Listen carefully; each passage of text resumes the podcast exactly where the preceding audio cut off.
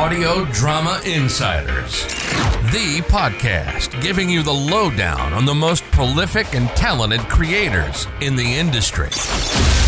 And now, here are your hosts, Craig Hart and Trisha Rose. Hello, everyone. Welcome to Audio Drama Insiders. My name is Craig Hart, and I'm here with my trusty co-host, Trisha Rose. How are things going in your world, Trisha? In this moment, everything is going very well. Yeah, I would be a lot better if spring could actually finally arrive and stay. It's sort of been teasing us. We had a really nice day. Is last week and got to sit out on the back porch, all that good stuff. And I thought that we were all good. And then Monday rolled around and it was coats and hats all over again. So yeah, I think in Michigan, it's been raining for the past 4 weeks. So we were moving a piano yesterday and guess what? It had to rain. So oh no. Yeah, go figure. Did everything survive okay? I think so. We brought a tarp, so. I was going to say, I guess water and pianos tend to not mix well. Yeah. Well, today we have Rachel Pulliam, who's the founder of Sole Twin Audios, whose tagline is, "Stories created solely with a vintage soul in mind." Rachel has been voice acting for audio dramas off and on for a number of years and played many different parts, including her favorite kind of role, the villain. Mine too. In addition to voice acting, she has produced a number of audio plays for studios such as Dream Realm Enterprises, The Sonic Society, The Mutual Audio Network, and the Narada Radio Company. Welcome, Rachel. How are you today? I'm doing really well. Thank you for having me today. Absolutely. Now, the tagline for Sole Twin Audios is, "Stories created solely with the vintage soul in mind." What do you mean by the vintage soul? Well, I selected the phrase vintage soul in order to pay homage to the old time radio theater. That's one of my main focuses for Sole Twin Audios. I like to recreate old time radio episodes such as Suspense, Escape.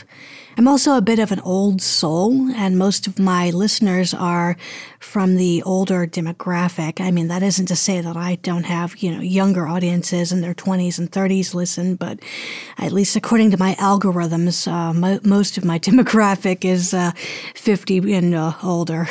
What do you think is the attraction to vintage audio dramas or, the vintage stories, especially for a modern era? What do you think keeps bringing people back to that? I think that people just really love to reminisce about the past. And, it's kind of the same reason why people like to watch old classic TV shows or films, like film noir and that kind of thing. They get drawn into a specific time period or the whole romance of it all, of living in the past, and listening to these episodes just kind of help you to live it again for a little while, especially, I guess, if you've potentially never lived in that time period to begin with. But, some people have an attraction to it also because they may have listened to it with a grandparent, and listening to it reminds them of the good times they had with a loved one. Yeah, I think those are good points too. And they're almost, for me, there's a sense of both for audio dramas and the old time radio and then old movies, as you mentioned, there's an innocence to those, I find, that seems to be missing from some of the newer things. Do you think that's a valid point with that, or is that just something I've made up in my own mind? No, that's a very good point too. I would agree with you. Today with modern cinema and things, there's just so much violence and crassness and usage of foul language and whatnot, and stories depicting topics that again graphic that I agree with you about the, holding on to the innocence and, hopefully incorporating, old traditional values at times in these old stories. Yeah, there's a simplicity in the productions as well. How do you in your productions, are there specific techniques you use to try to mimic the sound of an old radio show? Because it's different than just, I would imagine, just grabbing a script and performing that. I would imagine there's something of an art to recreating that old sound as well. Usually I try and grab sound effects from, I'm trying to think. When I did Ghost Hunt, for instance, there was the sound of the old car from the 40s. And finding that, I think I might have even just grabbed the effect from the original episode because I couldn't find it anywhere else.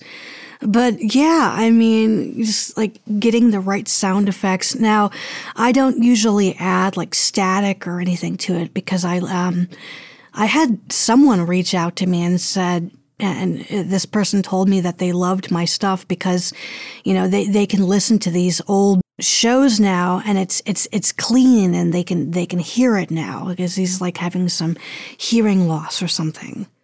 So yeah, I definitely try to use the sound effects. With the music, I work with Ross Bernhardt, who often works with Pete Lutz over at Narada Radio Company, and he'll score things that often mimic Bernard Herrmann and some of the old 20th century cinema composers, and that's also how I try to incorporate the old timey vibe of the with the music. It sounds great.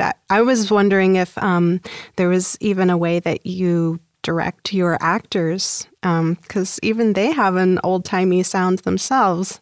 Yeah, I mean, I often, if the original episode exists, I'll often have them listen to it, not to mimic the voices, but just to get a sense of the inflections of the lines and so forth. And we do a lot of transatlantic accents to really try and mimic the 1930s and 40s and even 50s sound. Now, you're involved in a lot of different aspects of audio, acting, editing, producing. Which of those do you say would be your favorite? Oh, my gosh. Well, I really love the opportunity to sit down and write scripts, and not necessarily old-timey scripts, but I just like writing the scripts, and well, I guess you could say voice acting is a close second, but I often take the other roles with the producing and the editing and so forth because what I do is typically passion projects, and I just don't have the budget to go out and find somebody that can produce it for me. But it's hard to really like say one or the other, but sorry if I'm rambling here. No, not at all. Well, you mentioned passion projects. I guess when you're doing all of these different things, how do you maintain a passion for the project? Because I can imagine that would get very overwhelming. It can. I think what helps me a lot is the wonderful group of actors that I have worked with consistently, like Pete Lutz and John Bell and all of those people. Sometimes I have had a tendency to feel overwhelmed or feel like, you know, kind of like the world is closing in on itself. But these people are always there to just keep encouraging me. And Dean T. Moody, for instance, he's gone pro, and he's like, you know, I can't pay him, but he just loves working with me and loves working on my stuff. So, you know, I know that I can always reach out to him, and he'll have the lines for me. Do you have your actors record separately, or do they play off of each other? At this point, it's so hard to get everybody in the same room, so to speak, like through a Zoom, a live Zoom or Discord chat. I'm in the process of producing a lost script from Suspense, Rope, from, you know, the Hitchcock movie, and it only has a cast of 4. And I really, really wanted to get people, you know, the whole cast to get together. But unfortunately, with real life circumstances and stuff, it just wasn't able to happen. So what I ended up doing in that case was I worked with them individually. You know, we kind of rehearsed together. And then now I'm just waiting for them to get back with me and send me their lines separately. One of these days, I'm going to be able to get everybody in the same room. Like, I'm a little envious of people like Larry Groby from Project Audien and even Pete Lutz, who can just, I don't know, he just sends out an email and, can you guys get together at these times and you know, and he just makes it happen. And I don't know how he does it, but he does. And it's like, that's one of those things I wish that that I could do. When you get lines that are recorded separately, have you ever had to reach back out and say, this doesn't work? Can you please record this line again? Oh, yeah. Yeah, that does happen from time to time. And usually it's, you know, it's not really a big deal to try and circumvent that issue from happening. I get them to give me multiple takes of a line so that hopefully hopefully one of the lines will work with everybody else's. Another thing that I've done in the past is if someone's really struggling with finding their voice for the role, I'll send them the other actor's part so that they can at least listen to it to work off of. So I have done that in the past. Now, you have obviously a passion for audio drama. You've been in it for a while. You've played a lot of different roles. Where do you think audio drama is going as an industry? A lot of people seem to think that we're just such a small niche group of people that some people think that it's a dying industry. But I have to disagree with that because you have companies like Big Finish and even Audible that are, you know, taking these full cast productions and making it work. Now, with like a company like Big Finish, for instance, they're kind of surveying, I guess you could say, what the listening audience wants. Like, for instance, their Doctor Who line. They'll take that and, you know, they've been, producing Doctor Who for years. And, you know, people just seem to like it. And I'm totally guilty of not having the chance of being able to listen to everybody's stuff.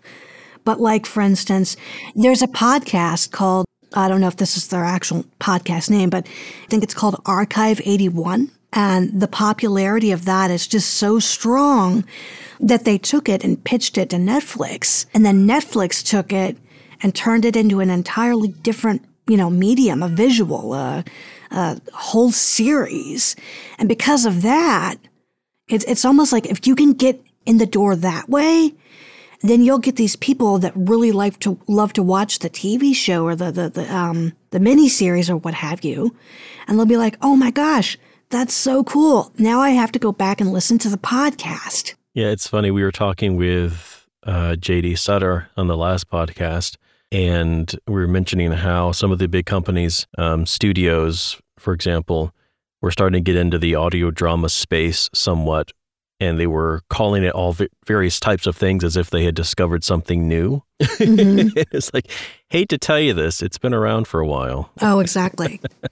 One of the things that I want to do at Sole Twin Audios, even though it's with the vintage soul in mind, is try to come up with things that maybe more people would like, more mainstream stuff.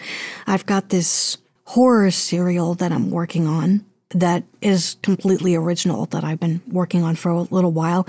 And I'm also bringing in a friend of mine named, his name is Alexander Woundedside, and he's got what he calls an audio drama anime.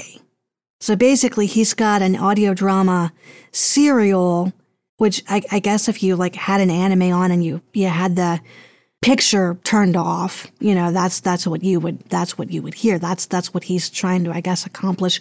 And his is called Cataclysm Black. And I've agreed to basically let him host that over at my company because people, especially the younger generation, loves anime. So I wanted to give him that opportunity, and, you know, I thought maybe it'd be kind of like a win-win, you know. I'd try to get him a little bit more exposure, and maybe he could give me some more listeners that might come in and listen to his stuff and then like some of my stuff, and even maybe Old Time Radio Theater. It seems like most people that I introduce to audio drama end up liking it to one degree or another. And so it seems to me that one of the biggest problems we face in the industry is just education of the public about what it is. How do you go about marketing your work? That's something that I admit I struggle with because it's it really isn't easy. And my audience is quite small at the moment. But, you know, I do know people like Larry Groby from Project Audien, and mostly I'm trying to submit episodes for, you know, from Sole Twin Audios to companies like Mutual Audio Network and the Narada Radio Company and that kind of thing. And we just kind of network that way with people I already knew that maybe have a stronger following. I've also tried to send my promos and trailers to other people that tend to have a more of an active following. Like there's I think his name is James Taylor. He's got a series called My Amazing Woman, and it's about a superhero of some kind. I don't quite know all about it. I need to actually sit down and listen to it. But yeah, he's got a good following, and he's kind of offered to help me, you know, with some, you know, some exposure anyway. But like in regards to other things, you know, I try to promote the new episodes in various Facebook groups like audio drama auditions or, you know, Old Time Radio Theater. I started a Facebook group specifically for Old Time Radio companies, companies that create Old Time Radio episodes like I do. We don't have a huge following yet, but, you know, we do have quite a few people that have joined, and so that's good that we can, you know, try to help each other out that way. I'm interested in checking that out. Well, I'll have to send you the link. Yeah. Oh, thank you. Did I join that? I think I did. You may have. I'll have to send you the link if you check though. But no, as a community, I think one of the keys to getting our work out there is to help each other. And I have found that to be, you know, mostly true too. That if you reach out to somebody, they're usually more than willing to help you out in whatever way that they can. And that's important as a community, especially one that, again, suffers from a lack of, I think, public education in terms of what we're trying to do and what we offer. But once people know about it, they tend to enjoy it. Like, oh, that's really neat. You know, like a movie for my mind. Yay. Exactly. Yeah. Well, Rachel, how can people find out more about you online? Okay, so they can go to anchor.fm/SoleTwinAudios. That's Sole spelled SOLE. I think it also is on Spotify. Yeah, check it out. I think I've told you before, my favorite episode so far is the short order that you've done. I really enjoyed that one because I heard the original, not when it was originally broadcast, mind you. But, right. I did hear that, and then I heard yours, and it's like that's a really good reproduction of what they did. It was originally a Suspense, right? Yes, I'd most of my episodes I tend to recreate are from Suspense because it's probably my favorite. That, and I had the luck of getting another composer, David Krauss. He did a reimagining of the music that I use for the opening and the closing of each episode. So apart from Ross Bernhardt's, anytime I do a Suspense episode, I include David Krauss's intro and closing theme in there. Well, stay tuned at the end here, folks. We're going to play some trailers from Rachel's work. Rachel, thank you so much for joining us on Audio Drama Insiders. Thank you so much. Nice to meet you. All right. Bye. Bye.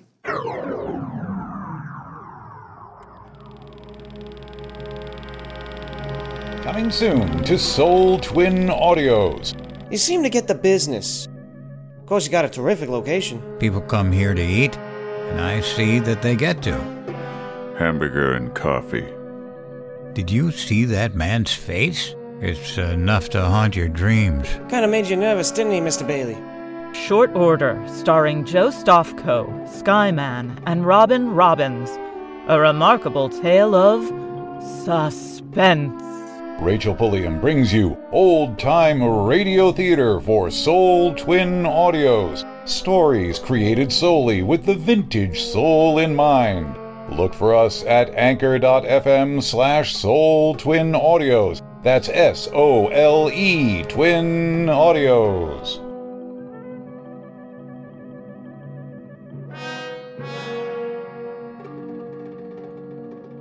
Sole Twin Audios. stories created solely with the vintage soul in mind. You have to tell him about the way you've let it all drop. You have to tell him a tremendous lot. It's far worse than I dreamed. They're lost. My own children believe that I am a murderer. My father was afraid of this spell. I shall make it rain. You can see her very thoroughly. She believes in life and in living. I was just thinking, what a horrible thing it would be for that belief of hers to be smashed. The turn of the script. Ring once for death. Fugue in C minor. Rope. Coming soon to Sole Twin Audios.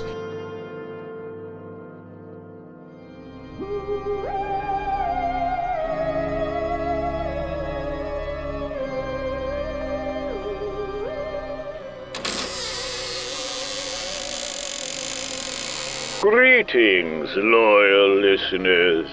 This is Vincent the Reaper Tierney with a special announcement. Tierney's Tales of Terror will once again hold a writing competition for spine-tingling tales written by you to be featured on my program.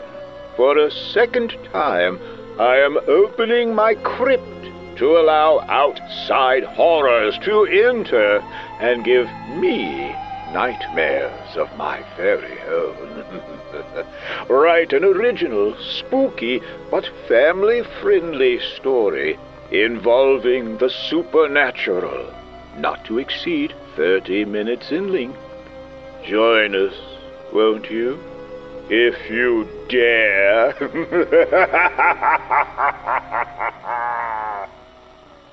Look for us at anchor.fm/SoleTwinAudios. That's SOLE Twin Audios.